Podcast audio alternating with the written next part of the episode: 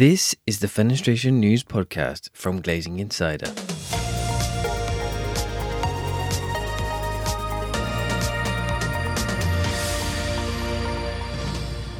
I'm Richard Lannon, rhymes with Cannon, and on Friday, the 18th of February, these are our stories this week. A new poll has revealed that consumers reject plastic home improvement products. Sustainability is on the top of everybody's agenda. And if we step outside of our arena for a moment, uh, it's difficult to find a pair of trainers in a, in a sports shop that haven't been made from recycled material.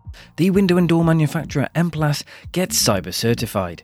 Fabricator calls for change in trickle vent legislation that could escalate energy prices for homeowners. The situation, Richard, is, is, is absolutely crackers. The government has set aside 179 million to improve the energy efficiency of social housing. And finally, Sternfenster focuses on safety and quality with their fleet upgrade. As a business, we, we've been really focusing on two elements. One is our, our internal people element, and secondly, actually our, our customer base and sort of delivering a better product.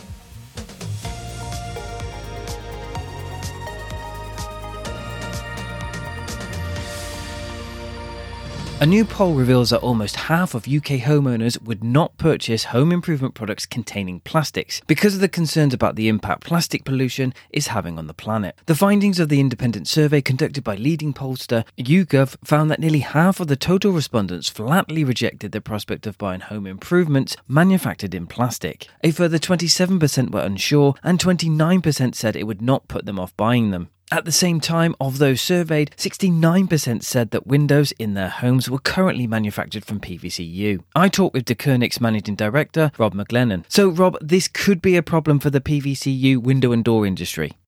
Uh, you're right. Sustainability is is on the top of everybody's agenda. And if we step outside of our arena for a moment, uh, it's difficult to find pair of trainers in a in a sports shop that haven't been made from recycled material. The whole country, the whole world, uh, has become more and more aware about sustainability issues uh, than it's ever been before. Uh, we've been in this industry, we've used UPVC, and UPVC is a, is a, a grade of uh, plastic that uh, the consumer really doesn't know much about. And I don't think we've done a great job to promote that to the consumer over the years. And I think we're on the verge of uh, maybe that de- little detail backfiring on us. Make people aware of the amount of times PVCU can be recycled. It's one of the superior grades of plastic that's used in uh, manufacturing. It has some great qualities. And as I say, it can be recycled time and time again. We've done a piece of research. Always better to go with facts that you can from a survey rather than inventing it as you go along. We've found some quite interesting stats. We did a YouGov survey, and during that survey, just being candid, 44% of the respondents flatly rejected the prospect of buying home improvements manufactured by plastic. Well, that's quite an indictment to our industry. It's it's something we're going to are going to have to overcome. And we're going to need to build greater awareness so that people are more comfortable with producing and purchasing products that are more sustainable. Emplas has achieved Cyber Essentials accreditation, recognizing the steps towards securing its IT systems against cyber attack as part of a quarter of a million pound investment in its IT systems. The government backed National Cyber Security Centre scheme is designed to support businesses in protecting themselves against cyber attack, including ransomware and viruses. Following an eight month program of investment, including a major upgrade of its networks, servers, power supplies, virus software, and most importantly, cultural change, Emplas was awarded the accreditation in December last year. According to the NCSC 2021 annual review, the number of ransomware attacks where hackers extort organizations for the return of stolen data was three times higher in the first quarter of 2021 than the whole of 2019. And Essentials accredited certified companies cut their risk of cyber attack by 98.5%. The boss of a major window and door fabricator has hit out at new government legislation due to come into play in June that will see trickle vents become mandatory on all replacement projects. I talked to conservatory outlets Greg Kane. So, Greg, it seems something needed to be said. situation, Richard, is is is absolutely crackers. If you put yourself in the shoes of a homeowner, you know a big driver of them wanting new windows, new replacement windows, is for thermal efficiency.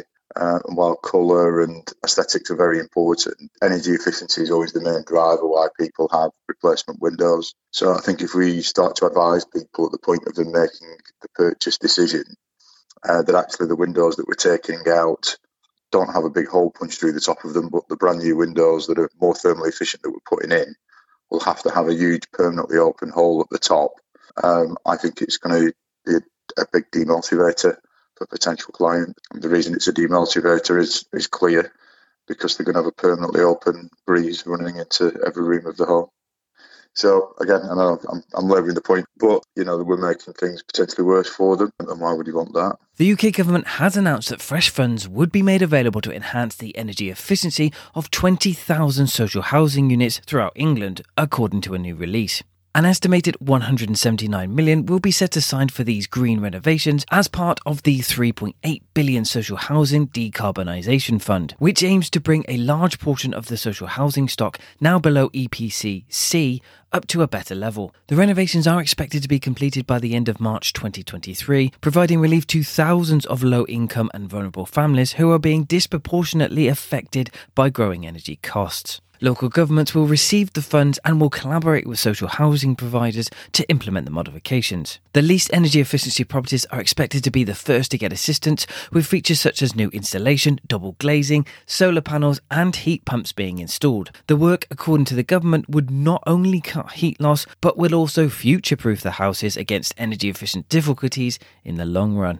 And finally, Sternfenster has added four new lorries to its fleet, which prioritise the safety of other road users while ensuring all products reach their destination damage free, as well as upgrading its existing vehicles. The 18 ton compliant DAF lorries represent an investment of £480,000 and are a modern addition to the trade fabricator's established fleet that offers improvements in key areas. Primarily, the hard sided trailers are fully kitted out to comfortably transport 70 frames and 175 glass units per box.